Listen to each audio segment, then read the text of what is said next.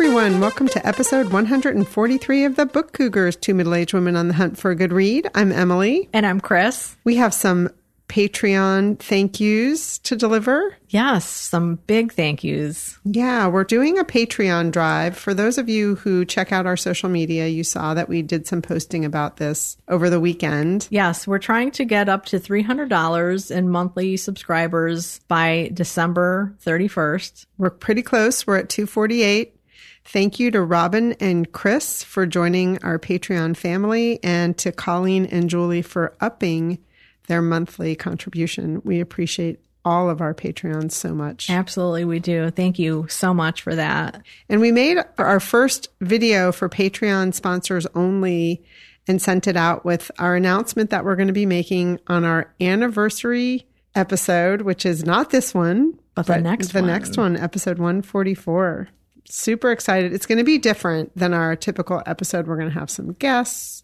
We're going to take a walk down memory lane and make some new announcements. Yeah, really looking forward to that. Yeah. So, what are you currently reading, Chris? Well, you know, before we jump into that, I just wanted to make one more announcement for those listeners who are in Australia. One of the books that Emily and I both read and loved, The Museum of Modern Love by Heather Rose, has had a play adaptation.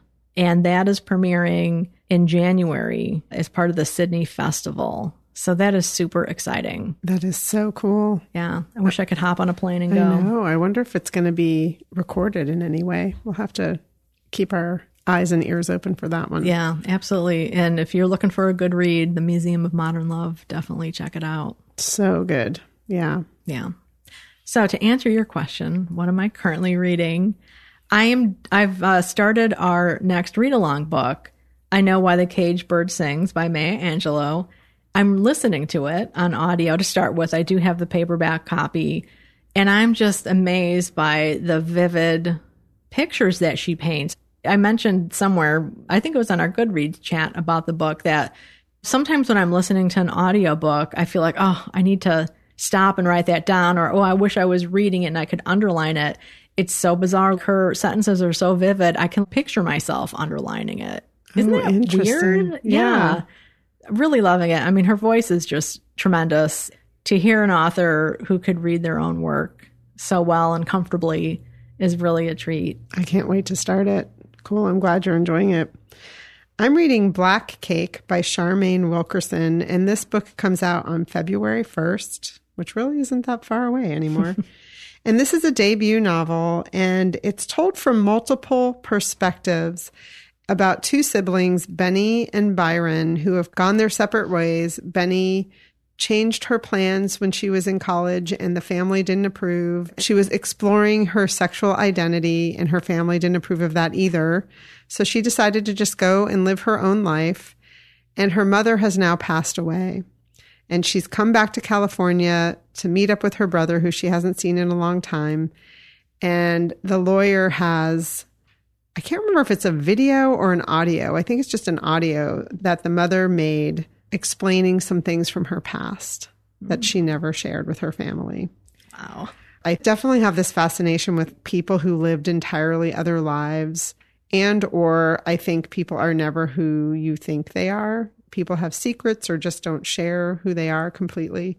And this book strikes of that. Then the book goes back and forth in time because as the mother is explaining to her children from the great beyond, it goes back in time as she's telling her story. I'm enjoying it very much. I'm only about 30% in, but the title Black Cake comes from the Caribbean cake that's very well known that's super thick and rum soaked and filled with fruit. And classically, when you get married, you take part of your wedding cake made out of this black cake recipe and you put it in the freezer and you eat a piece of it every year. Oh, Yeah. For a long time. yeah. I was going to ask you about the title Yeah. because that is that is different. Yeah. And interestingly, Laurie Colwin's book, Home Cooking, she had a whole essay about black cake. Oh, so, Very cool. yeah. What else are you reading? I'm reading a book that I didn't anticipate reading, but I am. I'll talk a bit more probably about it in our Biblio Adventure section. It is The White Ship Conquest, Anarchy, and the Wrecking of Henry I's Dream by Charles Spencer. It is about a shipwreck from the year 1120 that changed the course of Europe and probably the world. It's not too much to say that. I'll talk a bit more, like I said, during our Biblio adventure because I watched an event. It was really fascinating. The book is described as the Titanic meets Game of Thrones. You can't really walk away from that. Not that I've watched Game of Thrones or read it, but yeah, I know what kind of the vibe is. Yeah, exactly. So, what about just read? What have you just read, Emily? I finished listening to State of Terror by Hillary Rodham Clinton and Louise Penny. I didn't expect to love this book as much as I did. It's a geopolitical thriller. The main character is a Secretary of State. So obviously, I was thinking about Hillary Clinton the whole time. But what it really is also is a friendship story, a female friendship story, and a story about democracy. Chris and I often talk about civics and how important it is to understand civics. And I definitely felt that way when I was reading this book, and it made me want to go take a civics class because, if nothing else, just like all of the positions in the White House, she comes into contact with all the different people helping to keep democracy in place. And I was like, oh, what, what is their job exactly? I mean, I know what the Secretary of State does, I know what the president does. Anyway, that part was very interesting. But the main plot point is that there are some bombs that have gone off in buses throughout Europe. There is the threat of nuclear war pending. And so the Secretary of State is racing around the world, literally trying to deal with this issue. But when I read the acknowledgments, there was a friend that Hillary Clinton had all through her childhood. Louise Penny became friends with her. She sadly passed away. And so one of the main characters in the story, Betsy, is based on this friend and plays the role of the counselor to the Secretary of State. If I got the chance to interview them, hint, hint, world. No, just kidding. I would ask Hillary Clinton, like, is that really true? Can the Secretary of State just have someone who's not really official, not getting paid, not in the government officially, but is your counselor who travels with you and is someone you can just talk to about life in the world and your stresses and all of that. So Betsy ends up having a role to play in the pending doom coming to the world. And it's beautiful. The relationship between these women is really beautiful. And then the Secretary of State's children are also characters in the book. Those of you who love Louise Penny and Inspector Gamache, there is a very fun nod to Three Pines. That's awesome. That's all I'm going to say. I do not want to ruin anything, but I gasped when it happened and I was, oh my God, I can't wait to tell Chris this. Should I tell Chris? so I loved it so much. Again, it's called State of Terror. It was narrated by the actress Joan Allen. I had intended to go get a copy of the physical book, but I just couldn't stop listening. That's awesome. I can't wait. Now I have to decide whether to read it or listen to it. I'm so confused. It was a great listen. I hadn't listened to an audiobook in a really long time. I really enjoyed it. Very cool. Well, I finished a book that made me cry several times. Tears of Love, as we talk about in the interview with the author, Jenna Blum. I did read Woodrow on the Bench, Life Lessons from a Wise Old Dog. Oh, God. After I finished it crying, I was crying over my own dogs. they were like, what is going on? You know? but um, it's the story of her life with her, mainly like the last year of her life with her dog, Woodrow, who lived to be 15. This is about his 14th year, primarily when he develops congestive heart failure and needs a lot of help moving around. And just the impact that he had on Jenna's life from day one. How even in his final days, he opened so many doors for her, which it's just a beautiful story. I really enjoyed it. And I don't really read a lot of pet memoirs because sometimes they just seem very similar, I think, to what I have experienced and this is just very different. It's a caretaking story that goes both ways, as I Yeah, kind of have said. That's a so good way to say it. I read an advanced reader copy of Woodrow on the Bench, And I'm really looking forward to seeing the finished version if there are pictures in it, I'm hoping, and then to read the acknowledgments and all that good stuff. And I know technically you're not supposed to read from an uncorrected proof, but I'm going to break the rules and do it anyway, just to give you a sense of what's her style and how she writes about Woodrow. And this is kind of from the middle of the book. She's talking about all of the places that Woodrow had gone swimming. He loved to swim. He was a black lab. Labs are known for their swimming prowess retrieving the dead ducks from hunters. One of my earliest dog mom fails involved taking adolescent Woodrow to the Charles River and releasing him into it, believing like a fool he'd come back. Woodrow ignored the ball I'd thrown, having spotted a raft of ducks. He arrowed toward them, and the ducks let him get within inches, then flew off, farther into the river, where they alighted and waited.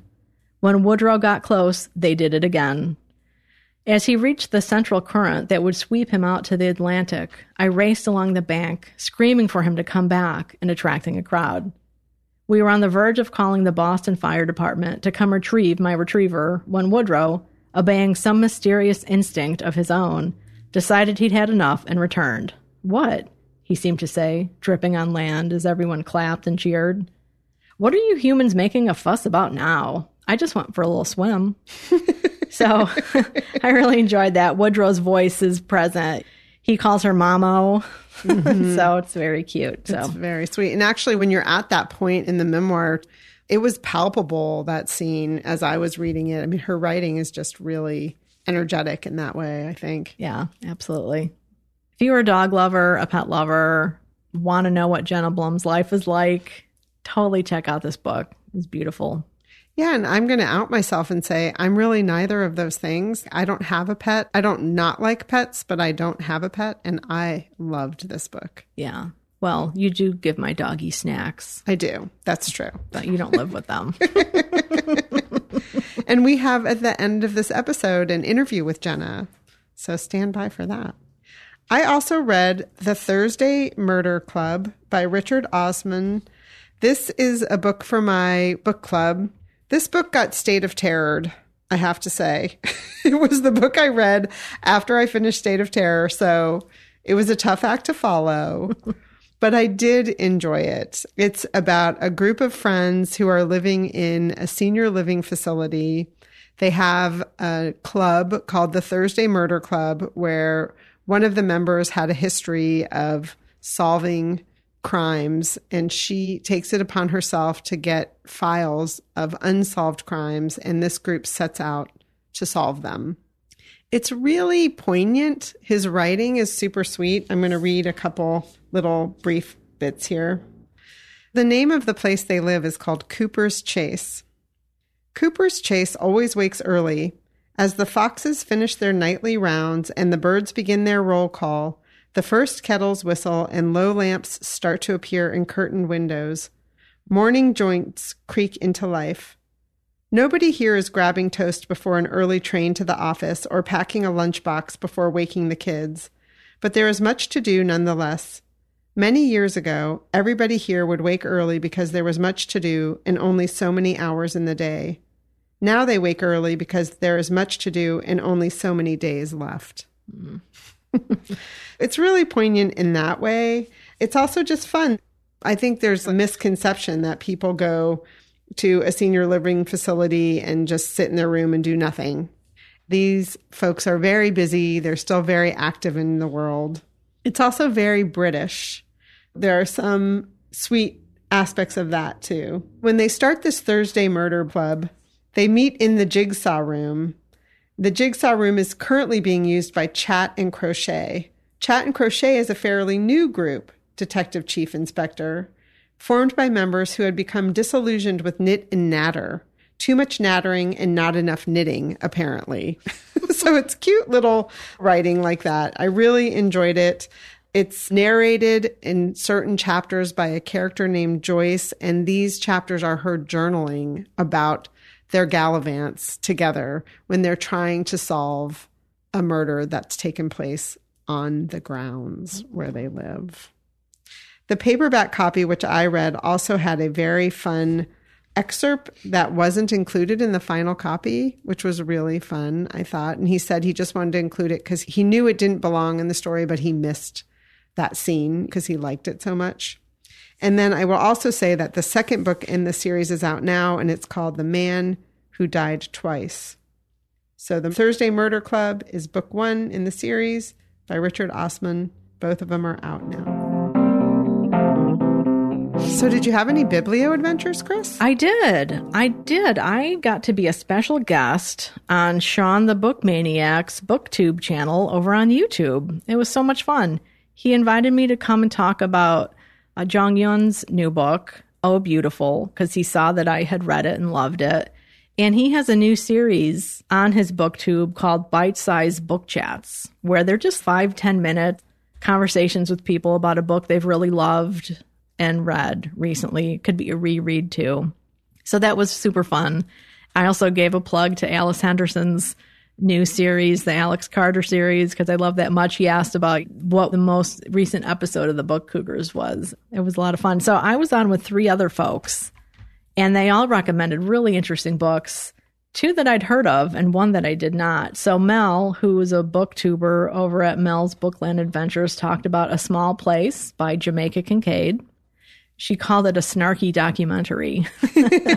and Mel's a bit snarky herself, so that's kind of a compliment. Paul, who has a podcast with a friend called the Mooks and Gripes podcast, talked about Crossing to Safety by Wallace Stegner, which I want to read Wallace Stegner and I have not. I'm glad they talked about that one too, because I don't know if it was Sean or Paul who said they always say or write angel of repose, or that's how they. And same thing with me. Took me the hmm. longest time to get it into my head to say angle mm-hmm. of repose.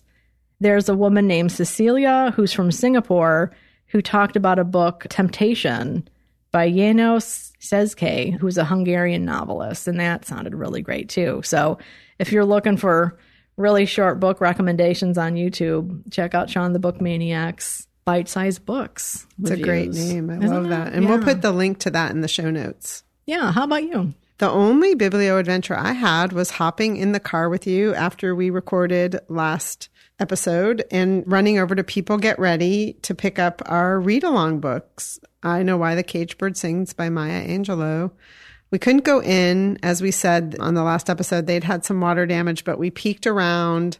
We peeked in the windows. It's much bigger than I had anticipated, and they do a lot of events there. So hopefully, we'll get a chance once they fix their roof to go in on site. Yeah, it's like this big L shaped space mm-hmm. with really great windows, lots of natural light, it looks like. Yeah.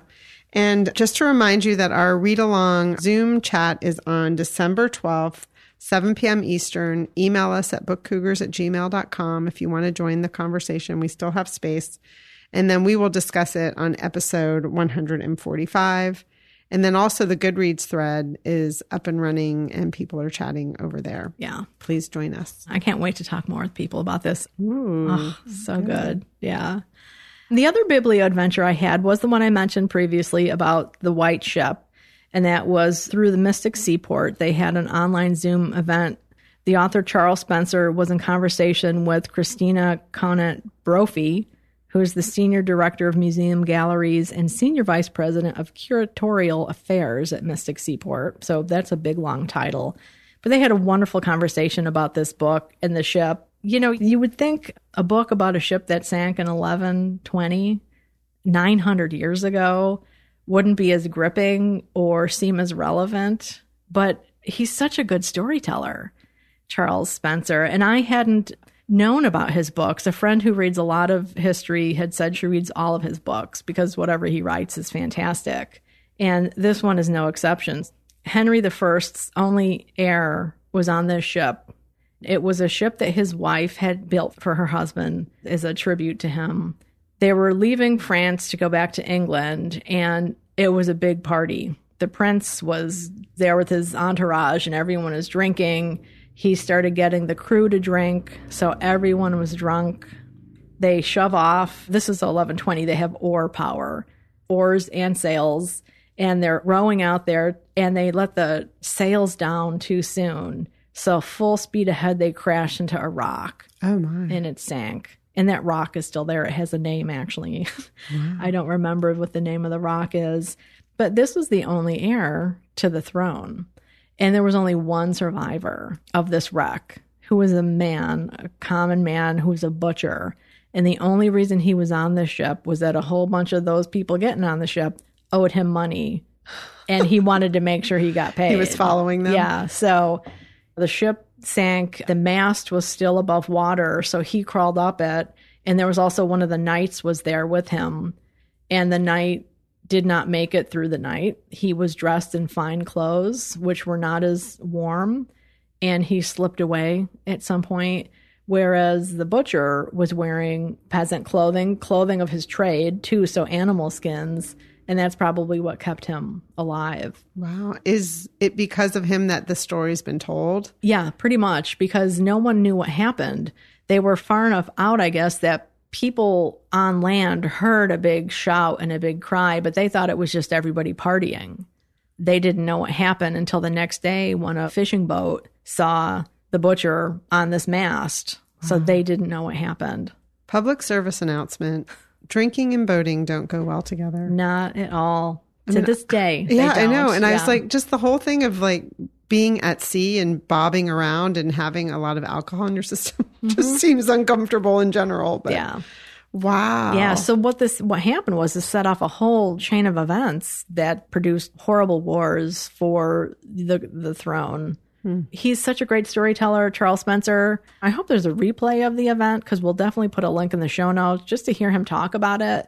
Did I say that I wasn't planning on reading it? I just yeah. thought, oh, I'll attend the event because I want to learn about this. And then I was in the bookstore and I read the chapter. I was like, I'll just do the event. So then I did the event and then I was like, oh, I have to go back and get the book. So that's how that played out. But Charles Spencer is also Princess Diana's brother.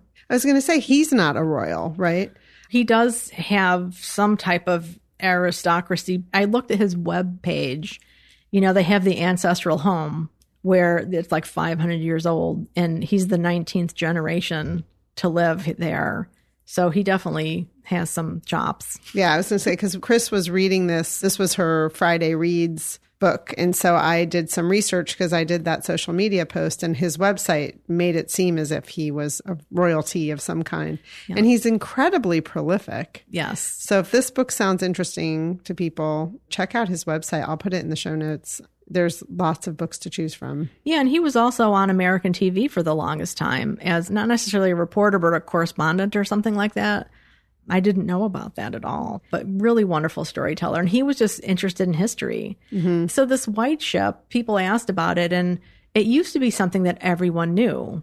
It was pretty common. Winston Churchill wrote a history of England in the 1930s, and he retold the story and apologized for telling a story that was so popular. Hmm. And now people don't know about it. And in fact, he ended up writing this story because Alison Weir, the writer, had asked him to come and speak about queens. She was doing something about the queens of England. And he mentioned Empress Matilda, who never became queen. She should have been, but she did not. So he had to tell the whole story about the white ship. And he said the audience is riveted. And he's like, wow, this needs to be told, the mm-hmm. story. So that's what set him on this. He asked his publisher and he talked to his agent and publisher about it and they're like yeah go for it. This sounds really fascinating especially since it's the 900th anniversary. Right. Yeah. Good book. Again that's the white ship by charles spencer. I feel like this episode's going so fast. Oh we're not done yet. Do you have any upcoming jaunts I do. I am going to be attending an event that's actually tomorrow night, so it will be past by the time this episode goes live, but we'll put a link in the show notes if there is a playback. It is an event through the Mark Twain House and Museum with David Damrosch, whose new book is Around the World in 80 Books. He's going to be in conversation with Julia Pistel. So, this book, Around the World in 80 Books, David is a professor of comparative literature and it seems that he deals a lot with earlier literature.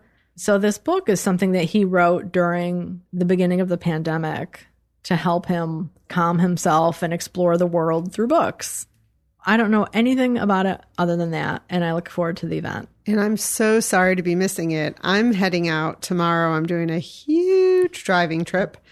I'm going up to Michigan to meet both of my kids for the Thanksgiving holiday. I'm doing it via Ohio. Don't ask. but I am hoping to get to bookstores in both Ann Arbor, which is one of my favorite towns, and then Traverse City, which is where I'm going to be spending most of my time. So I've already queried my daughter, who recently moved to Traverse City, about bookstores there, and we have some ideas. And then she also told me the library is very cool. So I'm going to be doing hopefully some jaunting and gallivanting about the COVID numbers are not great in Michigan, but I'm going to put my mask on and go for it. Great. Um, well, we will send you good vibes on that you. trip. And I'm a bit envious. I love Michigan. Yeah, me too. So beautiful. You're going Connecticut to Ohio to Michigan and then back to Ohio or straight back to Connecticut? I'll go straight back to Connecticut, but via Cleveland, which is where my brother lives. All right, cool. So I'm going to make a lot of stops. I usually look at these trips and I count the number of beds I'm going to be sleeping in. And I think this is a four bed trip, All right. covering some ground. Yeah, absolutely. the other event that I hope to watch is the National Book Awards is tonight actually. Mm-hmm. We'll probably talk a little bit about this next time, but I'm you know, I'm rooting for everyone. You know, mm-hmm. I think it's great to celebrate books. I'm kind of especially rooting for Malinda Lo, who is the author of Last Night at the Telegraph Club, which is a book I read this year and really enjoyed. It was announced recently that her 2022 fall release will be called A Scatter of Light. It's set in 2013 after the Supreme Court decisions that brought marriage equality to the U.S.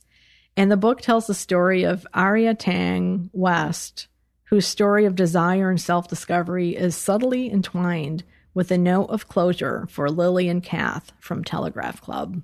So it's oh. not exactly a sequel, but there's something going on there. It's coming out in the fall of 2022, A Scatter of Light. Awesome. I look forward to that. I love it when there are little nods in books. That's really fun. hmm Cool. Yeah. I have a text thread with my book club group, and people were texting away this morning about the National Book Awards, how much great fiction there was this year, and what's going to win, and we'll see. Yeah. Really looking forward to that. And Malinda's book is for uh, up for YA. Yeah, Yeah. Novels. yeah. I'm Well, trying to figure out what I'm going to do tonight because I have a lot of work to do, but there has to be something I can work on and have that on in the background. Right, right. Priorities. I know. Well, we're going to talk about our upcoming reads, and then we are going to make a couple suggestions for holiday gift giving as well. I know a lot of people I've been seeing are a little frustrated that folks are talking about holiday gift giving so early this year, but there's a lot of supply chain issues. So they're saying it really is a good idea to shop early and shop local. So we thought we'd make a few recommendations. yeah. I mean, it's already November 18th. Well, it used to be that nobody talked about this stuff until after Thanksgiving, apparently, but Yeah, you know what? I saw people posting that they were in stores. This is like before actually Halloween, that some stores were putting up Christmas Mm-hmm. Yeah. stuff. Like that's just, Yeah, that's okay. People got to make a living. I know. and everybody's, you know, the Christmas music or holiday music can make people happy. I guess it is mostly Christmas music, Yeah. holiday music. I don't hear much dreidel, dreidel, dreidel Right. at the store. Yeah, exactly. Gosh. So, what are your upcoming reads, Chris? I only have one that's in my sweaty little hand right here. It's called Dead Silence. and on the cover, it says A Ghost Ship, A Salvage Crew, Unspeakable Horrors by S.A. Barnes. This is coming January 2022, but it sounds pretty cool. I read just the first couple pages and I was like, oh, yeah, I'll, I'll read this one. So that is one I plan on reading next. Right on. How about you? I'm lining up nonfiction, some of them to listen to on this big trip. I Know Why the Caged Bird Sings by Maya Angelou. I'm definitely going to start that. And then I have Unbound by Tarana Burke. Tarana Burke is the founder of the Me Too movement. So the full title of this is Unbound My Story of Liberation and the Birth of the Me Too Movement. I'm really looking forward to this. I have the book and I'm going to get the audio. I've listened to several interviews with her. I just find her incredibly compelling.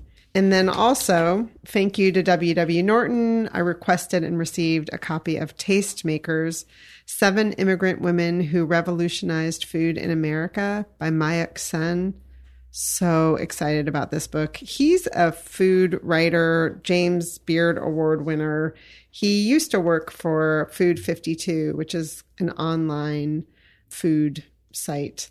He's talking about seven immigrant chefs slash cooks or cookbook authors. They're kind of a mix of people who came to this country and really had an impact on what he refers to as the food establishment, which is a term that Nora Ephron coined many years ago.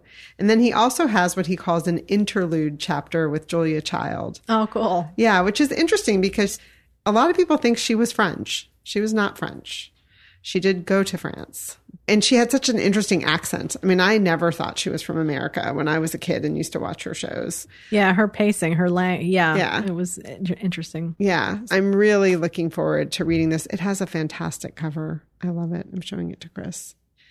And then I'm also going to look for, but haven't found yet, some sort of mystery or thriller to listen to as well. Because sometimes on hour nine, that's what you're looking for. Yeah, exactly. Do you want something really action packed or something more cozy? Probably action packed. Okay. I was actually thinking I might pull up some of our our mystery man's past recommendations. Totally. That would be Yeah. a great idea. Yeah, so I'll report back. I have some long drives ahead. Mm-hmm. Lots of listening. so holiday ideas. Yeah, we have some pretty simple ideas this year. We didn't want to go too crazy. Yeah, we didn't want to overwhelm. Right. I have a recommendation based on Laura's experience. My wife is a slow drinker, but she really loves her hot chai. It's one of her special drinks that she makes when she's sitting down to write, but it gets cold so fast. So she used to have some type of warmer for a cup. It didn't really work all that well. And plus, she was always paranoid that she forgot to turn it off because fire hazard on those things is real. When I worked at Loyola Medical Center one year, there was a fire in one of the offices because somebody put a stack of folders on one. I'm sure they're probably a little bit better than that nowadays, but you still have to be careful. So the one that she got and is in love with is by a company called Ember, and it's actually a ceramic heated mug that maintains a temperature between like 120 to 145, so nice and toasty. And it has a little disc that the cup sits on. And it's one of those contactless filaments that keeps the connection warm when the cup is on it. And you can also control it by a phone app. That's cool. So, So- if you drive away and you think, "Oh, And- did I leave it on?" Right. Yeah, Yeah. exactly. Because I think she said, like, when you shut it off, it does stay warm for quite a while after that. And you can leave it plugged in, I guess, all day if you wanted to. But still, I think most people probably don't want to do that kind of stuff. So, anyway, that is again Ember, E M B E R, ceramic heated mug. Cool. Yeah, I've seen her joy using it.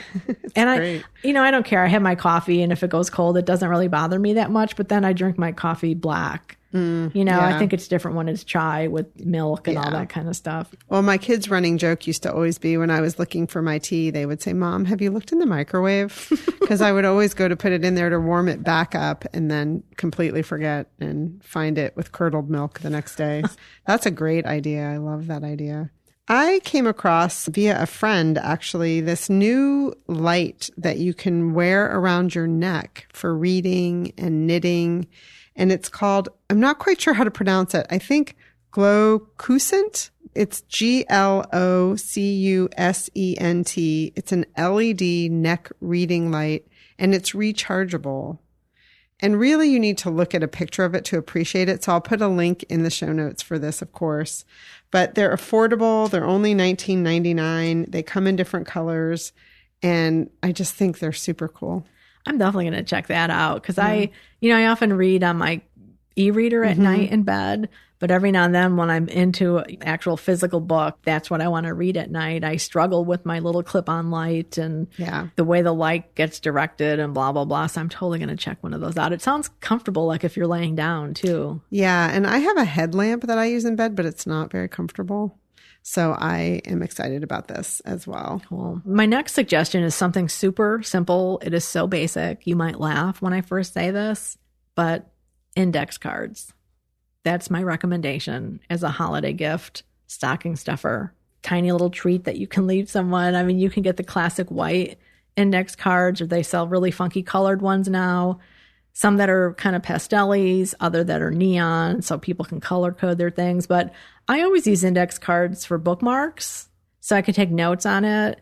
They're also great for leaving yourself messages or inspirational quotes. If there's quotes from a book you want to write down and post somewhere, I just think they're so handy and they're classic. So consider index cards. Now, are you a lined or unlined index carder? I'm a lined index carder. I love the lines, but then I also love the back that is not lined. Mm-hmm.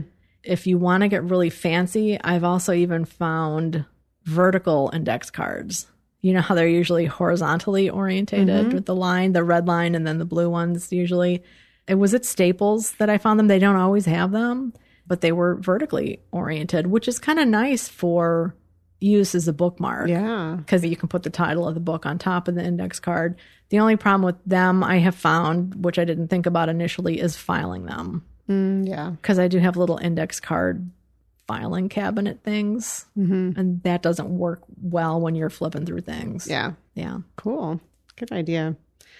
Binc Foundation, which is an organization we've interviewed. Yeah, they support booksellers and comic book store owners and employees all over the country. And they started as a Borders nonprofit for Borders employees. They've always done great work. And when Borders folded, they kept the foundation going. And now they do support booksellers all over the country, the United States. Whether you're just having a struggle paying your bills one month and need temporary help, or you've had a catastrophe at your bookstore, they're there for you.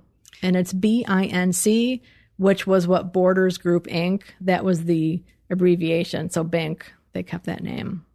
And they, being so supportive of independent bookstores, have created a holiday gift guide that includes merchandise from independent bookstores all over the country. It's an awesome gift guide. So we'll put a link to the show notes there. Everything from tote bags to other little sidelines. And also, just to remind people too that you can just give a donation to Binc in someone's name or a donation to anything bookish that you think your person will enjoy. Right. Yeah. That's great. I'll have to check that out. Yeah. And also a reminder to people that another really great gift is a subscription to Libro.fm, which is an audiobook listening platform. If you use the promo code Book Cougars, you get two books for the price of one. It's a wonderful listening platform. You have to put books into your library via their website, which is really user friendly. And then you can use it with an app on your phone. A percentage of the profits go to independent bookstores. Yeah, which is always a good thing. Yes. Yeah. Well, our last suggestion is from both of us. We always think biblio adventures are a great thing. So we are going to propose that maybe you take your loved one out on a biblio adventure. Go to a library or bookstore, an author's home or something. We know not everything is always open.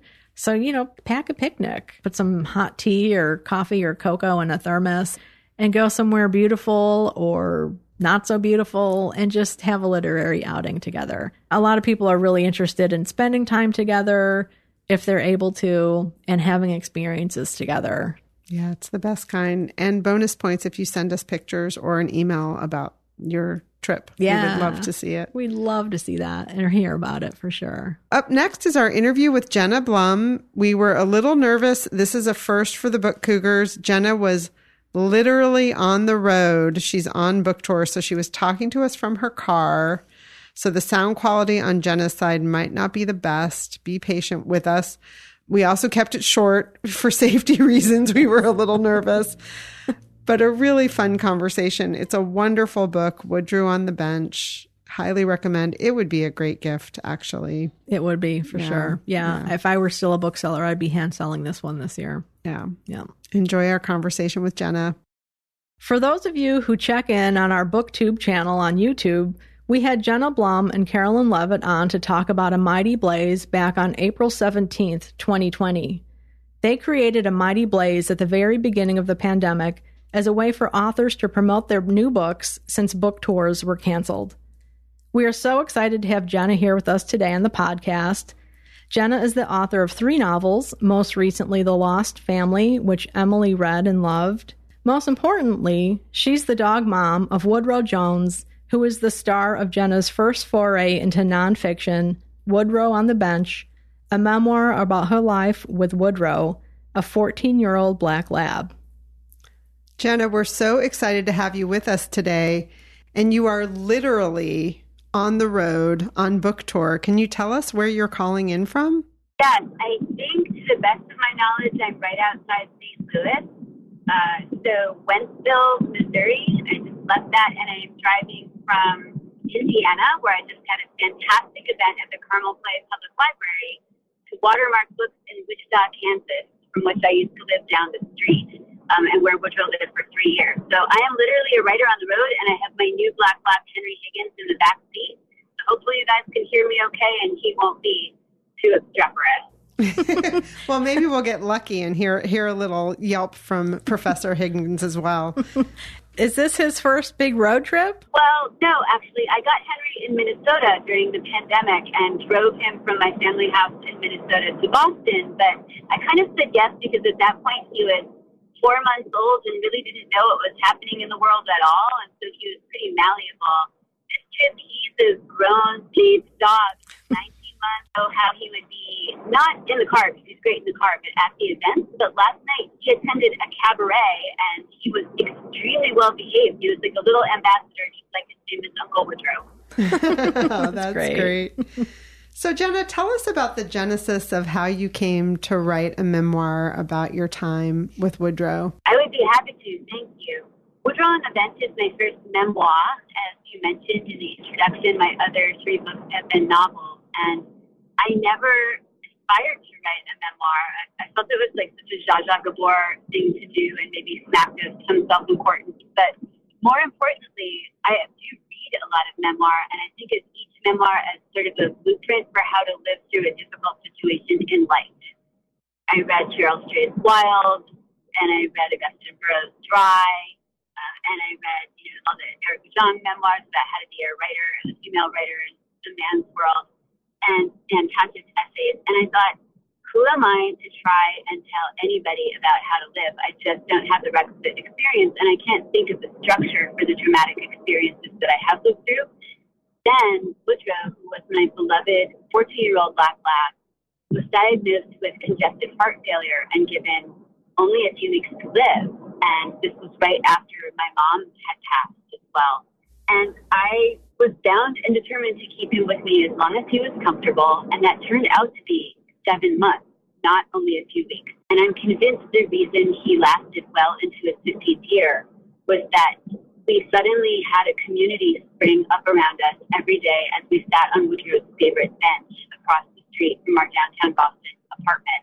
At first, it was our dog's parent friends and neighbors and people I knew who would bring us food and coffee and carry Woodrow's poop bags away to waste baskets so I didn't have to leave them. And then total strangers started being drawn in by my dog's canine tractor beam and charm and spending their time with us on the bench and really lifting us up. And I thought, okay, this is really extraordinary. It's seven months of my dog's life that taught me new ways about how to let people in and how to ask for help, how to receive help, how to be present. And it's a love letter to, to a community. So that is something that I really want to share with my readership and hopefully new readers as well. That's the the book. Well, I just started reading the book this morning. I'm on page 67 or so. And I sat there reading it with my two dogs at my feet, glancing at them every now and then. And I had tears in my eyes at least twice. And as I said to Emily, they were love tears. So they were good tears. I really love how you just bring the reader into your life with Woodrow in that very intimate way. Thank you. I wasn't really thinking about you guys, I'm sorry to say, like the readers when I was writing the book, which I did in about a month. Slender book, so you're halfway through, it's about 120 pages. Each chapter is a different month of Woodrow's life that he lived after that initial heart failure diagnosis. And when I started working on the memoir, it was during the pandemic. I had just started a company called A Mighty Blaze that connects writers and readers. And I got up an hour early every morning and wrote part of Woodrow And what I was aspiring to do it was to simply get down on paper what the experience of those last seven months had been as honestly and hopefully engagingly as possible. And then, of course, all writing is rewriting. So after I had that seven chapters down, I went back and, and really tried to deepen my vulnerability, which was really hard because as a writer of fiction, your whole goal is to hide your writer self in the characters and their situations. But with memoir, I like to think of it as more underpants. Like you're showing your emotional underpants to your reader and saying like, "Hey, reader, here's my underwear, my messy underwear. it's not like my lacy Victoria's Secret date night boy shorts. You know, we're all a little bit messy. We all have this. Like, don't you feel better? Like you're not alone." So that was really how I felt when I was it, and I'm glad that it accomplishes the intimacy that I hoped it would. Thank you for that. Yeah, and one of the things I also loved about it, Jenna, is that you talk about the Woodrow effect and how Woodrow, as you mentioned already, just kind of drew people to him because of his charming personality. And I love the chapter where you talk about meeting Judy and Jonas of Jujo Farm. Can you talk about that? Yes, definitely. So Woodrow was known as Woodrow the George Clooney of dogs, and for good reason. I did not give him that nickname. My friend, the novelist Lisa Borders, noticed Woodrow's prowess early on with the ladies. Woodrow had a very robust social media presence, even when he was like a young baller dog, like six or seven. And there were always ladies catching his eye, and he was always drawing women toward him. And so she said, "Oh my God, your your dog is like the George Clooney of dogs," and that stuck because it was true. But with the ladies, he to everybody. And about midway through our bench sits together uh, in the summer, we were sitting on the bench, and a farm couple from Pennsylvania who was in town to celebrate their 55th wedding anniversary stopped to pet Woodrow, and the gentleman farmer said, oh, how you doing, old buddy? Got some arthritis there? And I said, yeah, and he's got arthritis and congestive heart failure. And the guy said, yeah, I feel that. I feel that. And we started making small talk. And they told me they ran a cattle farm that then became a, a bone broth farm. And then the wife, Judy, said, our bone broth, I wish I could dip some to Mr. Woodrow here because it brought my husband back to life when I found him on the floor having had a near death experience and she gave him bone broth and it resuscitated him. So like these are the kinds of conversations I had with Woodrow and this one was capped off by Jonas reciting a love poem that he had to his wife for their anniversary on the bench with us. And so they spent a good portion of their 55th wedding anniversary with us on the bench. And the codicil to this, which is not actually in the memoir, is that when I was writing my which is my favorite part of writing any book, I wrote to Judy and Jonas and said, Hey, I just want to make sure that you guys are okay with me including Jonas's poem in the book, and thank you for sharing that with us. And Judy said, Jonas has passed. Oh. And I wrote had been ripped out. And she was like, This is so distressing, but I just want you guys to know that we spent our last anniversary with you on the bench and we were so grateful to meet you in Woodrow and you made it really special. Like, I'm kind of like tearing up talking about this. You made it really special for us and we're so honored to have Jonas's poem preserved in writing in this book. So thank you for sharing that with the world. And like, this is a kind of connectivity that Woodrow engendered, and that's why I wanted to share it with everybody. It was just every day was a feel good experience, no matter how hard it got. Yeah, and I wanted also, you already mentioned this, but Woodrow has his own Instagram account. And as I was reading the book, I immediately went to the Instagram account, and there's a lovely picture of Judy and Jonas sitting on the bench. So that's a, a really nice part of the experience of reading the book as well. I encourage people as they're reading it to go look at the beautiful pictures you have of Woodrow and the cast of characters that you meet along the way in the memoir. Thank you. Yes. So I used Woodrow's Instagram. He also is on Facebook as Woodrow the George Clooney of Dogs. On Instagram, he's Woodrow on the bench, and on Twitter, he's Woodrow on bench. And such are his magical powers that he can still participate in social media from beyond the grave. So he is still there, commenting of humans and his experiences. And I used his Instagram as sort of a visual journal while we were on the bench because I didn't have the bandwidth to really write much else. But every day, if we met somebody extraordinary, I would take a picture and say, hey, do you mind if I share this on Instagram? And then when I was working on the memoir, I went back to his Instagram to to look at all the extraordinary people we met, and it was so amazing to relive that. And I hope for readers it's sort of a meta dimension to the memoir to be able to say, "Oh my gosh, there are all the sorority girls that yep. were so charmed one day." It worked for me. It. so great. Thank you so glad, so glad. Yeah, and I, I appreciate you including something very practical in the book, and that is the questionnaire about the quality of life for one's animals that you are taking care of. We had that for our last dog, Lola, who had been sick for a while, and it was very helpful for us to make that heart wrenching decision. And I wish I'd had it before for my cat, Wolfie, who was one of the big loves of my life. Unfortunately, I didn't have such great guidance. I just wanted to thank you for including that. And I'm wondering if you could talk a little bit about using that in your own experience. Absolutely. Lola and Wolfie, oh my goodness, I'm sorry that you lost them, but I will tell Woodrow to look for them. They can all have a big party on the other side of the river. Thank you. When he was diagnosed with congestive heart failure, and it's not a condition that's curable, but sometimes animals live with it for a long time. So he got a lot of very expensive medication. He was already arthritic, as many old labs are, and he was 14, which basically is like Methuselah for a lab. And I knew a lot of people would have put him down then to say, like, okay, first the legs are going, now the heart's going, you know, forget it. But his personality was still so intact.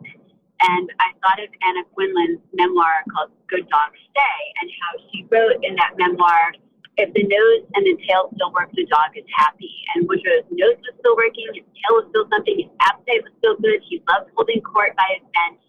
And so I thought, I will keep him with me. But because dogs can't talk per se, although Woodrow obviously talks to me a lot in the book, and he sounds like a cross between George Clooney and Barack Obama, so, you know, kind of the perfect guy, but when it was time to go, I called his home vet, Dr. Mimi, and said, Can you please help me understand when is it time for us to help him cross that big river? And when is it just, am I holding on too long? And she sent me a very practical quality of life indicator that both evaluated Woodrow's quality of life and my quality of life as his human. Um, and factors that I had never thought of. Like, obviously, if your pet can't eat or is having a really hard time with digestion, um, and can't move and just seems really miserable, you can kind of see that even though you desperately don't want to.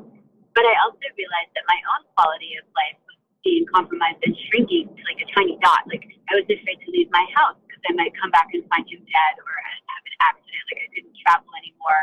I could hardly get him in and out of the house by myself. And by the last week of his life, we both knew. I mean, I, I could tell, I felt it kind of closing in on me that his last days were upon us.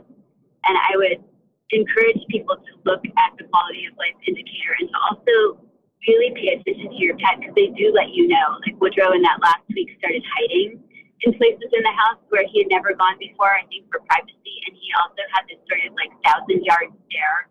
He wouldn't look at me very much. He was looking into the middle distance. And I think he was really preparing for his journey. So I don't regret keeping him with me as long as I did because I think up until that last week, he really did enjoy his life. And I absolutely know that it was time to let him go, even though it was so incredibly difficult and I, I really fought it. But I, I did know, and I think that in as much as there is such a thing as a good death, which there is, he had one. Yeah. And, you know, thank you, Jenna, for that information. And just, you know, we're so sorry for your loss. We really are. I know it was it was and is a really hard one. Thank you. It is hard. I wrote a piece for Medium about this by Zibby Owens about grief. Because Woodrow on the Bench is not just for people who are suffering through the grief over losing an animal, um, are also looking at that last chapter of their animal's life. And both of those things are tremendously hard. I said, I had lost my mom a couple of months before Woodrow passed. And so the grief I had for my mom felt very numbing. And then the grief I had for Woodrow was incredibly immediate and debilitating and sharp. And I, I honestly wasn't sure I would live through it. You know, my mom, I loved her. I talked to her every week. We were very close. We were Thelma and Louise, and she was always Thelma, and I was always Louise. but our relationship was really complicated, as most human relationships are. And so the grief was confusing. But with our animals, the grief is so pure. So for anybody who says, oh, it's just a dog. Like, why are you so upset? Like, get over it. Like, those people, I think, don't understand the nature of grief and allowing yourself to really mourn that passage. Like, our animals are our friends and our companions, our structure, our joy. So, if you are going through that, or if you're going through grief over a person, I hope this book is helpful to you. The other thing you really talk about in the book and really weave it through beautifully, I think, is your own, some of your relationships with partners and your feeling of loneliness. And if it's okay with you, I'd like to just read a little a piece and, and ask you a question about it. Is that okay? Oh, I would be honored. Okay. It was the ticking clock. For me, this wasn't biological, at least not in terms of children. It was the sound of what I feared was lifelong loneliness, the only sound in an apartment where no other person lived. The ticking clock, which was actually a clock I loved, a walnut wall clock my dad had bought me from Nantucket for my 30th birthday, marked off the minutes and hours and days and months and years of sitting in a corner of my couch with a book on my lap, of dinners eaten cross legged in front of the TV, of weekends blending into weekdays and all holidays the same. It was the sound in the background when one night I choked on a piece of chicken while eating the elaborate coq au vin I'd prepared for myself and while I tried to cough it up, all I could think about was how embarrassing it would be to die alone from choking on a piece of chicken. When I finally hacked it up, I said, Oh, thank you, God. And then after a pause, started eating again. It was really good, vin. The clock ticked throughout. The clock, the clock, the fucking clock. I have to tell you, Jenna, when I was reading this, I have a Tide clock hanging in my house and it ticks. and I just thought it was hilarious that it was ticking as I was reading this. But then later, as Woodrow's life really starts to get shorter and smaller, as does yours, as you were just referring to, you started to invite friends in to spend time with you and write with you, sit at a table and write with you, which I just love. And then one of the things you talk about there is as two of your writing friends are packing up to leave, you say, I realized one reason it might have been hard for me to let people in. It was all the more lonesome when they were gone.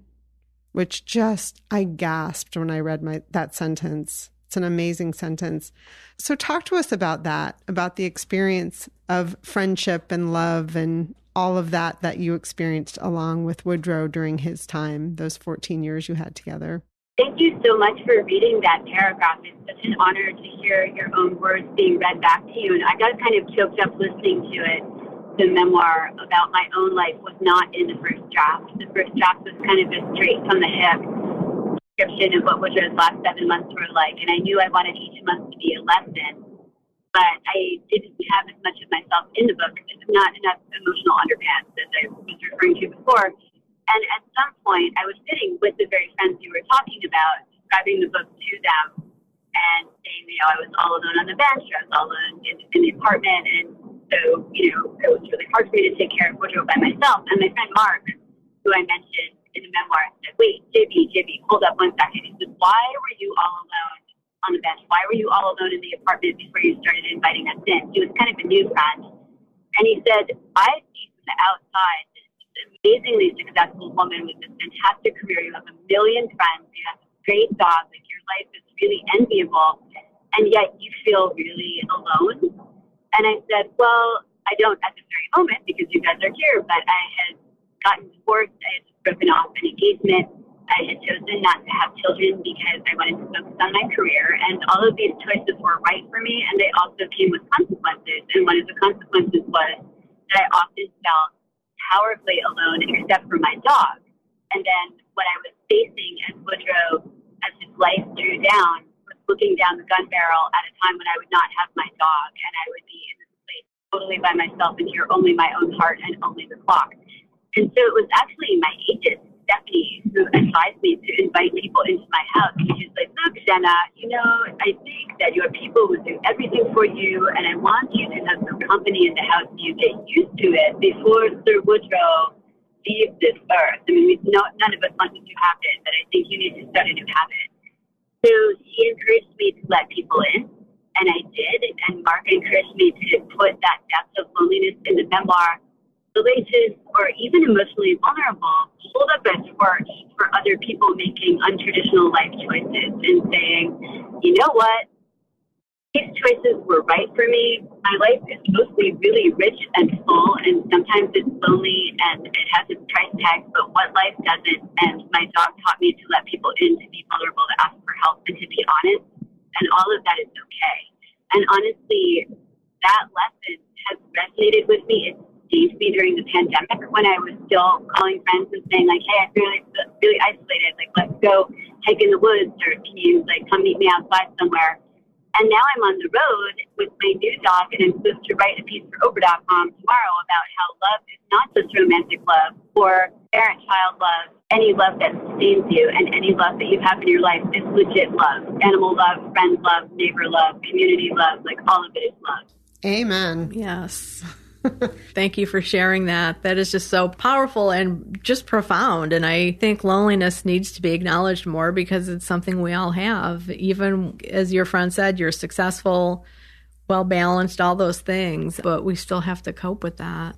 I'm so glad you said that because I felt like, oh my goodness, what I said to Mark at the table at that point when we were talking about it was, are people not going to find this completely pathetic? And he was like, do you not think loneliness is part of the human condition? And I realized that I had been feeling ashamed of my loneliness, like it was something that I had done by making these choices. But I think everybody feels lonely sometimes. You could have a marriage of 55 years, and all of a sudden your spouse is gone, and you're going to be lonely. Or you can be within a relationship and feel dreadfully lonely. To be out of a relationship and not feel lonely because you're buoyed up by all these people and animals, and even the world around you. Like I'm out on tour. I think the world is an amazing place um, just looking for beauty makes me feel less lonely. So thank you for encouraging me to acknowledge the loneliness because I think it also helps find too.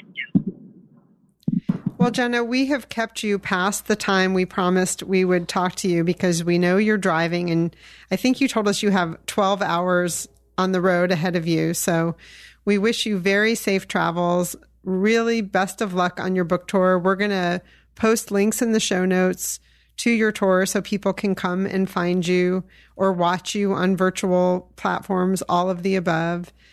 We wish you so much success with the book. It's a beautiful book. It will make you cry. As Chris said, happy tears, some sad tears, but all good tears. Tears of love. Tears of love.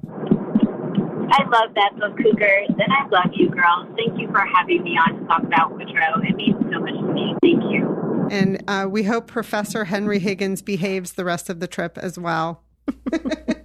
Enjoy your travels. Thank you. Thank you, you guys. Happy reading, everybody. Take care. Thanks for listening to the Book Cougars with Chris Wolak and Emily Fine. We'll be back again in two weeks with another episode.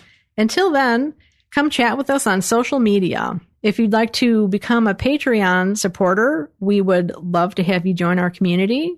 All of the books that we talked about in this episode are listed in the show notes, which you can find at bookcougars.com. Each book will link to our bookshop.org page where your purchase will help support not only the book cougars, but also independent bookstores everywhere. And if you're an audiobook listener, we do have a special offer from Libro.fm you can find all of this information on our website. Again, that's bookcougars.com. Thanks, everybody. This episode is edited by Pat Keogh Sound Design.